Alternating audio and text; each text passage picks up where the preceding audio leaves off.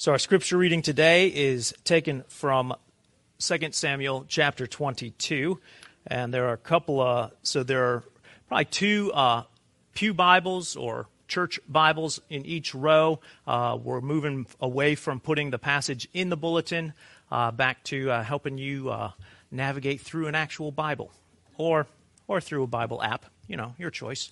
Uh, but we are on in Second Samuel chapter twenty-two, and that is uh, in that Bible that's provided, that is on page two seventy-four.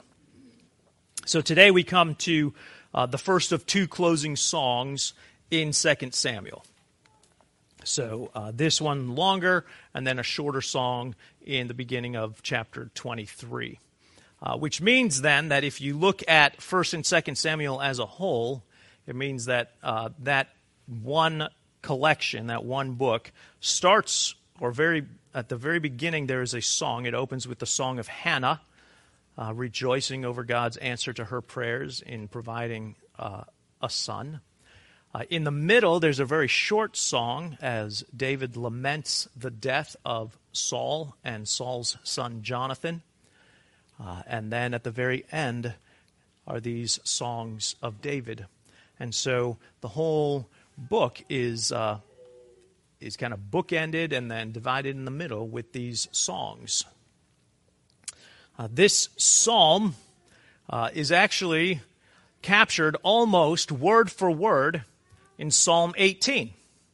So if you flipped to Psalm eighteen uh, and listened as I read this psalm, you would notice that they're very similar. In fact, Psalm eighteen, the title of the psalm is almost word for word uh, the beginning of verse one of chapter twenty-two. Uh, the changes, some of them are just spelling changes. Some of it, you could say that Psalm eighteen is sort of the corporate worship version of First Samuel twenty-two, which is sort of the David's own personal uh, song to God in praise for his deliverance. And uh, so while it's uh, it's appropriate to at times like really dissect a passage of Scripture and just dig in deep and just kind of pull things apart and, and find little nuggets of truth, it's also it's also appropriate when we approach poetry in Scripture in Scripture to remember that poetry is meant to be sort of taken in. It's not really it's not really meant to be dissected so much as it is to to just be received and and. and and enjoyed. You know, we don't we don't dissect the, I mean, maybe you do, I don't know. Like when you're reading uh, you know, the nursery rhymes to your children. I mean, you don't your kids don't sit there and wonder, who is Jack anyway? What's his motivation? Like why? And is it the same Jack that jumped the candlestick that fell down and broke his crown? What is with Jack? He's a busy little fellow. Sticks his thumb in pies. He sits in corners.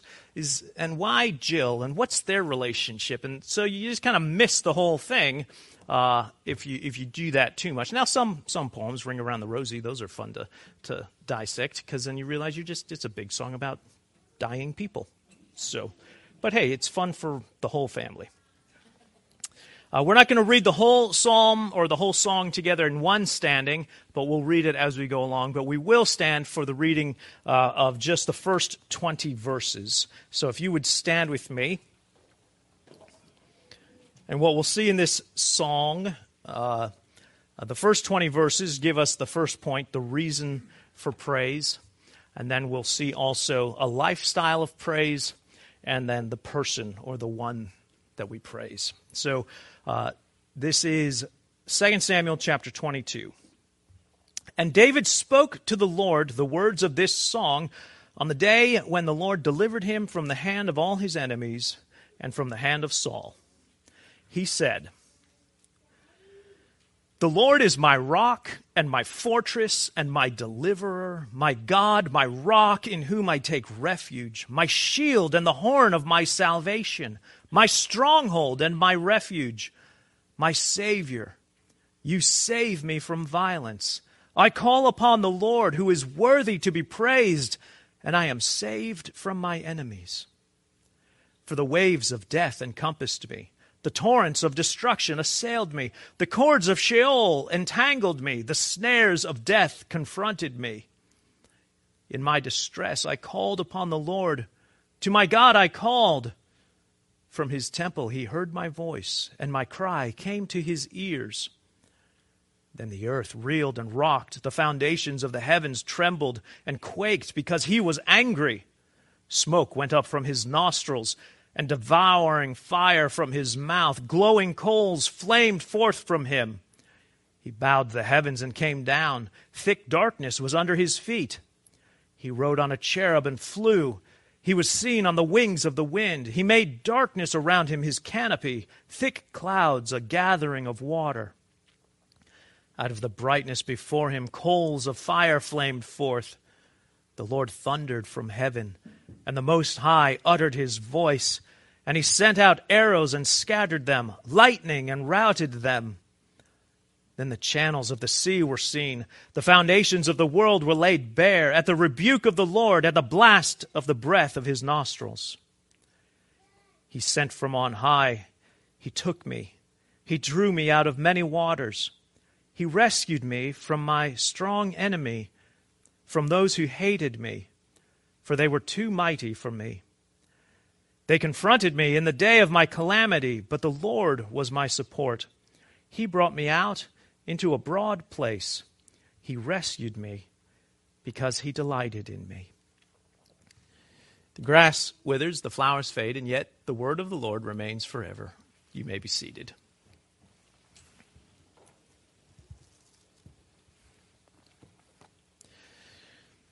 What is it with song, with poems, with music? In one sense, couldn't we, couldn't this have all been taken care of in like two verses? In fact, it was, wasn't it? I mean, the first verse explains it. So the Lord delivered David from all his enemies. And really all of Second Samuel sort of lays that out for us in narrative fashion. Uh, we've seen how the Lord delivered David. And we could learn some historical truths or facts about how God delivered David. But music isn't really intended to just teach you historical truths or facts. Music is intended to move your heart. Poems are intended, poetry is intended to move your heart. We read these poems and we don't necessarily learn facts about how God delivered David. What we learn from these songs are David's heart for God and God's heart for his servant. You know, the first few verses are just an explosion of praise. David can't contain himself. He can't decide on what name to call his God. The Lord is my rock, my fortress, my deliverer, my God, my rock, in whom I take refuge, my shield, the horn of my salvation, my stronghold, my refuge, my Savior. And the bottom line, I called upon the Lord who is worthy to be praised, and I am saved from my enemies. In verses five and six, it sort of just lays out for us why David is so overwhelmed. It's just four different statements of death. Four different phrases: death, destruction, Sheol, death. David is oh, was overwhelmed. He was, it isn't just that he was walking through the valley of the shadow of death, but death itself. It wasn't just a shadow, it was actual death that he was facing over and over again. And verse seven reminds us that David does the only reasonable thing when you are facing death, when you are facing enemies that will kill you, will destroy you. He cried out to God, and God heard. God hears you. As we read this poem, as we take this poem in, it's it's not nothing that it's re- recorded twice in the Bible for us. For us to remember, God hears you when you cry out to him. Are you overwhelmed by life? Are you overwhelmed by death? Are you overwhelmed by sorrow? By your past or your future or your present? cry out to God and know and be comforted with the one truth that David knew. When I cry to God, he hears me. God hears you. Verses eight to sixteen are just a, a very poetic way of saying that God came to my aid. God heard David's cry, and it says that God became angry, not with David, not because he was bothering him, not because he was interrupting the game, but God was angry with the people who were attacking David. And he comes, and David's description, God sounds like a dragon, doesn't he? He's this force to be reckoned with, or at the very least, he's riding on a dragon. So apparently some cherubs are more animal-like because it says God rode on the cherub's back. So it's not like God's getting a piggyback ride from one of his angels. It's it's a little stronger visual than that. He is coming in in force as a as a warrior, as a champion to do battle on behalf of his child.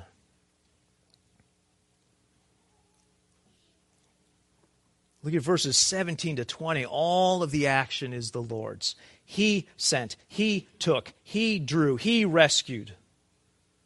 Why? Well, for one, because of David's need.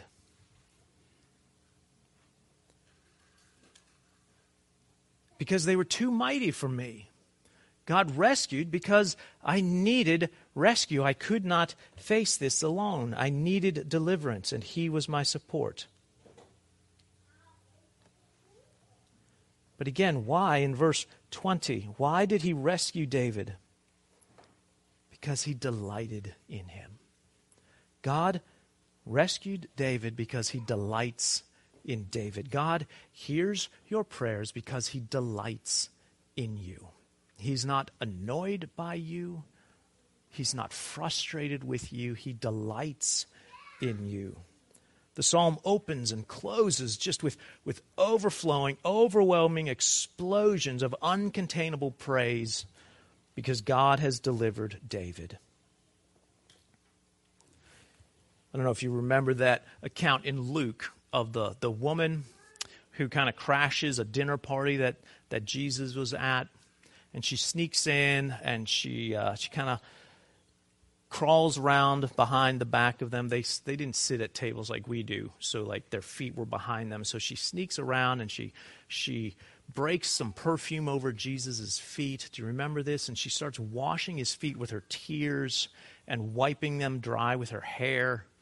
And uh, do you remember uh, in, in Luke, he describes it, or Jesus actually describes what is happening or why it's happening. He says, this woman has been forgiven much, and so she loves much. Here in this psalm, what we see is David has been rescued from much, and so he praises much. When you know how much you have been rescued from, you will praise that much more uh, vibrantly your rescuer. You know, we all have times that we go through of, of just hearts that are cold to God. Where uh, coming to church, coming to worship is more of a have to than a get to. It's just a thing you're supposed to do, and so you do it. Do you find it hard to pray at times? Or hard to sing? Do you find it hard to cry out? Maybe, maybe it is because you have forgotten how much you have been rescued from, how much you have been delivered. When we remember how much we've been saved from, it will naturally produce in us praise. Praise for the one who rescued us, who saved us. I've, getting, I've gotten into this show, uh, and I'm always late to these shows, so some of you have probably seen the whole series, but uh, Deadliest Catch, holy cow, what a show. Uh, but in like, and I know there's eighteen seasons and I'm in like season two. Uh, but uh, there's there's one episode where uh, uh, a fisherman on another boat falls into uh, the freezing sea, and this uh, this captain and this other boat is able to come and rescue him. And you know, when he they they they pull him in, they save him. You know, they he's they they warm him up. And, you know, he's not like, like he doesn't, like, fall to pieces over the the life ring that they used to bring him in. He doesn't fall to pieces over the, the rope that hauled him in. In fact, he doesn't even fall to pieces over the guys who were on the bow of the boat who did the hauling. When the captain of the ship comes down to see if he's okay, the man is just a, and these are like manly men, uh, he is a blubbering mess and can't stop hugging this captain and burying his face in the captain's chest and just saying, "You saved my life, man. You saved me. You saved my life, man." And the captain's just hugging him, and like he doesn't know what to do with this outburst of emotion. And, and he's just like, "Well, man, you really gave us a scare. Do you ever bury your face in your father's chest? Do you ever remember? You saved me, man. You saved my life, man. You, I, w- I was a goner. You saved me. Not just because you needed it, but because he delights in you. He saved you because he delights in you. God sent from on high and took you. He rescued you. Your enemies were too mighty for you. Sin and death and Satan and this world, and God, the Lord himself, was your support. He brought you out of death because he delights in you." Now, this next section is short, and it can get a little confusing because it sounds like David is making some strange claims in these five verses that you and I know are not true about him. In verses twenty-one to twenty-five, "The Lord dealt with me according to my righteousness. According to the cleanness of my hands, he rewarded me. For I have kept the ways of the Lord and have not wickedly departed from my God. For all his rules were before me, and from his statutes I did not turn aside. I was blameless before him, and I kept myself from guilt. And the Lord has rewarded me according to my righteousness, according to my, the, my cleanness in his sight."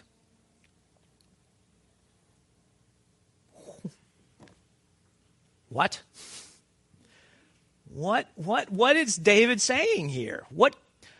Now we can we can probably rule out some things that it can't be what it sounds like it is, can it?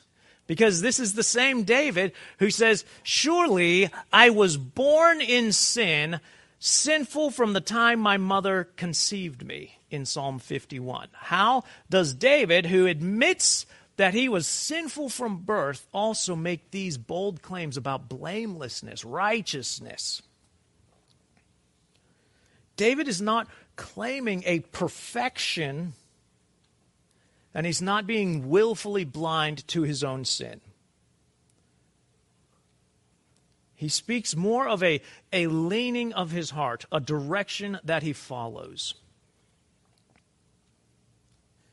Listen, it is not possible for us to overemphasize the righteousness of Christ, that you need the righteousness of Christ, that, that it is freely offered, that it is only in Christ's righteousness that you are saved. It is only by Christ's righteousness that you are justified. It is impossible for us to overemphasize that.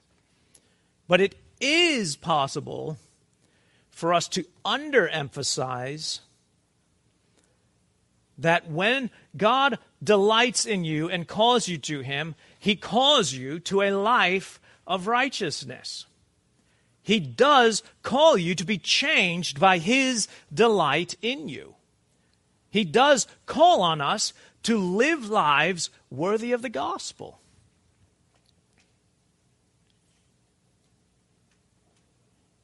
In Isaiah twenty-nine, God says, "This people draw near with their mouth and honor me with their lips, but their hearts are far from me. The fear of my commandments is just a com- the, the fear of me is just a commandment taught by men." And in the New Testament also, this isn't just an Old Testament idea. James one, James says, be doers of the word, not just hearers, and so deceiving yourself. We can hear God's word and deceive ourselves because it does nothing to our hearts. It does nothing to give us a desire to follow God's commands. Romans twelve, I appeal to you, therefore, brothers, by the mercies of God, present your bodies as a living sacrifice, holy and acceptable to God. This is your spiritual worship. Praise is not a moment. Praising God is a lifestyle. This is revealing to us a lifestyle of praise. This is a reminder that God's rescue changes us. If, if I will not be changed by God's deliverance, God's rescue, God's hearing me, God's delighting in me, it's not really God I want. Really, all I want is a bomb shelter. I, I don't go to God because of his delight. I go to God because he's able to do things that I can't do, and so I just need him to fix a few things.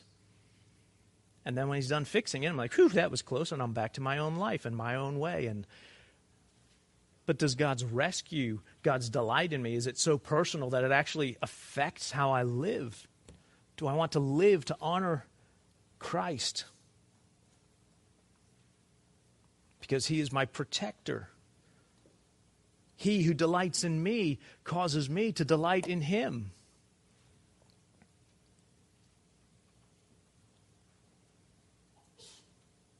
And then finally, this, the entire second half of the song is just another long explosion of praise, reminding us of who it is that we are praising.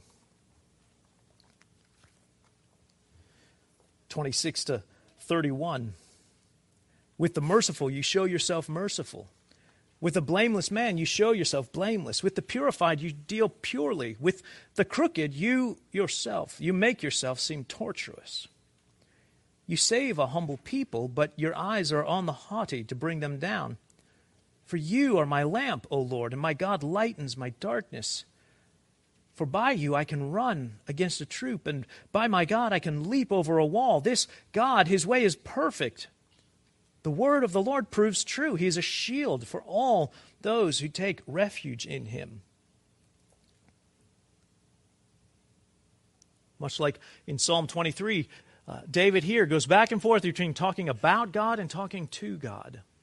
He says, you are merciful, you are blameless, you are pure. You deal, you deal tortuously with the crooked. You lift up the humble, but bring down the haughty. God is a lamp. He's a light in darkness. He's a strength. His strength gives me strength to face enemies and overcome obstacles. David never looks at his own strength without seeing God's strength behind it. God's way is perfect. His word is true. He protects everyone who comes to him. Matthew eleven, Jesus says, come to me, all you who labor and are heavy laden, I will give you rest. Take my yoke upon you. It is, it is easy. My burden is light. I am gentle and lowly of heart. God protects all who come to him for refuge. In verses thirty-two to thirty-three, there's no God but the covenant-keeping God. There is no God but Yahweh, no God but the Lord. And there is no protection, there is no rock, there is no refuge if God himself isn't that rock. Again, David praises God for anything good that he sees in himself. In verse thirty-three, he says, God has made my way blameless. In verse thirty-four, he has made me stand firm. In verse thirty-five, he gave me strength to face the battles. Because God alone, in verse thirty-six, God alone is the shield of my salvation, and by his gentleness, he has made me great. This is essentially what we'll be exploring all throughout our care groups this year, the gentleness of God, that, that Jesus calls himself gentle and lowly, and that it's his gentleness toward us, his, his kindness toward us that draws us to himself. Again, in verses thirty-seven to forty-three, David acknowledges that all of his victories were not by his own strength or his own innate abilities, but because of the strength and abilities of God. You gave a wide place for my steps under me, and my feet did not slip. I pursued my enemies and destroyed them, and did not turn back until they were consumed. I consumed them. This is verse thirty-nine. I thrust them through so that they did not rise. They fell under my feet. For you equipped me with strength for the battle. You made those who rise against me sink under me. You made my enemies turn their backs to me, those who hated me, and I destroyed them. They looked, but there was none to save. They cried to the Lord, but he did not answer them. I beat them fine as the dust of the earth. I crushed them and stamped them down like mire of the streets. Even in celebrating his victories, he celebrates them in such a way that gives all praise and honor and glory to God. You did this. If my feet were firmly planted, it is because you gave me a place to stand.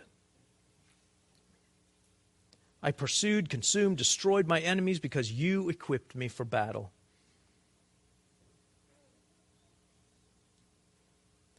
Verse forty-four, you protected me even when the strife was with my own people.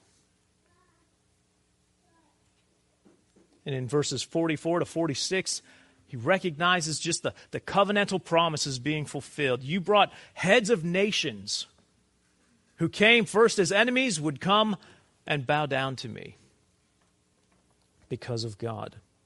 You brought heads of nations to seek peace with me. And, and it ends in verses forty-seven to fifty-one, this grand finale, like the fourth of July, like, like Tchaikovsky's eighteen twelve overture. It's just this explosion of praise.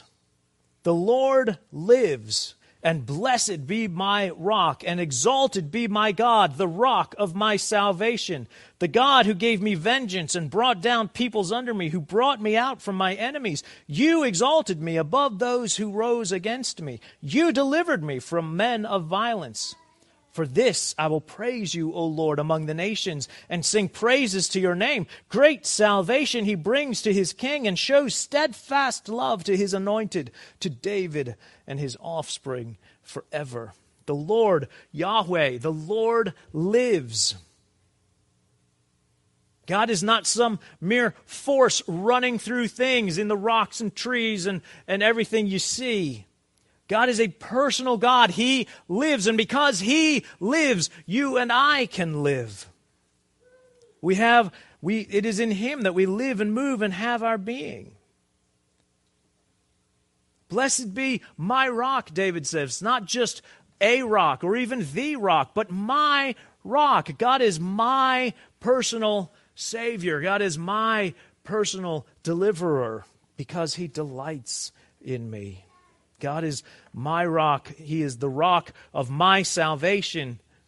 It was God alone and God always. He brought down my enemies. He raised me up. He delivered me. And so for this, I will praise you among the nations. I will sing praise to your name, no matter who's watching or who's listening. I will sing your praises among both those who are your enemies and those who are your children. I will sing your praises. I think it might have been G K Chesterton who once quipped that the, uh, the notion that singing should be reserved only for those who sing well is as silly as the notion that laughing should be reserved only for those who laugh well. We should have professional laughers because there's just some people who laugh better than others. He says that's silly. And the same applies to singing. We sing not because of the worthiness of our voices, but because of the worthiness of he to whom we are singing. We sing because God is worthy of being praised. I will sing before the nations, David says. Will we sing God's praises when we come together in a safe and protected place like the church? Can we sing God's praises not because we're so great at it, but because he's so great and good. Great salvation God brings to us. He shows steadfast love. He shows hesed to his anointed, to David and his offspring forever. This psalm even ends with this covenantal reminder that, that this is a, David praises God because God keeps his promises. Because God has made a promise that David and his offspring, his offspring will be, will be on the throne forever. And we sing praise to God because he accomplished that through his son Jesus, David's son, the offspring of David. That's who we praise. We praise the Son, Jesus Christ, the true anointed, the true Messiah. It is good for us to praise God. It is good for us to remember, to look back and say, look at all that God has delivered me from. To recognize that he's worthy of praise. He saved me because I needed saving and because he delights in me. And so I praise him. Let's pray. God, thank you. We do praise you. It's so hard. It's hard because of the hardness of our hearts.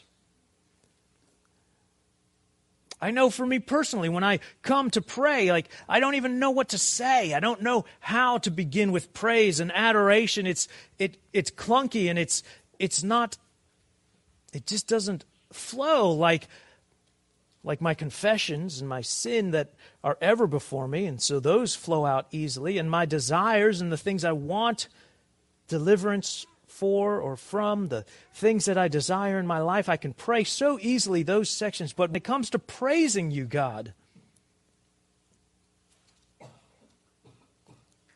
and so we thank you for your word. We thank you for this passage specifically, that we can just take your words and pray them back to you. The Lord is my rock, my fortress, my deliverer, my God, my rock in whom I take refuge, my shield and the horn of my salvation, my stronghold and my refuge, my Savior. You save me. You save me. I call upon the Lord who is worthy to be praised, and I am saved.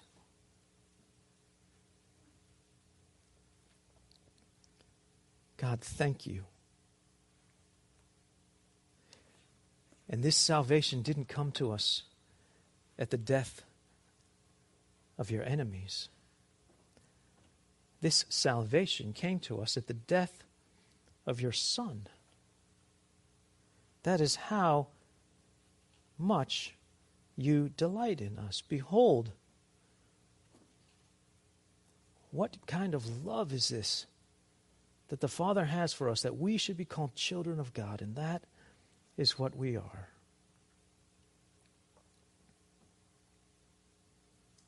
Thank you, God, for rescuing us, for saving us. Thank you, Jesus, for the salvation we have in you, God's anointed, the Messiah, the fulfillment of God's promises. God, would you give us lives, lives of praise? Help us to praise you not just in a moment or in a day or in, in an hour, but in our entire lives. Help us to praise you with all of our hearts, not just with our mouths. Help us to praise you with our heart, soul, mind, and strength.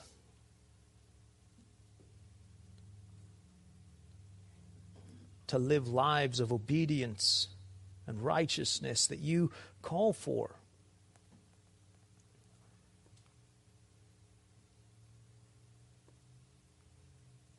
And when we sin, grant that we would cry out to you quickly, not relying on our own even uh, sense of commitment to do better next time, but coming to you, crying out, because salvation comes from you alone.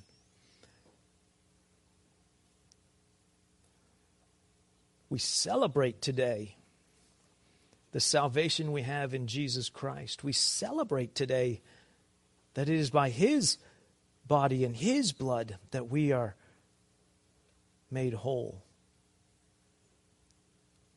We praise you, God, for our salvation. In Jesus' name, amen.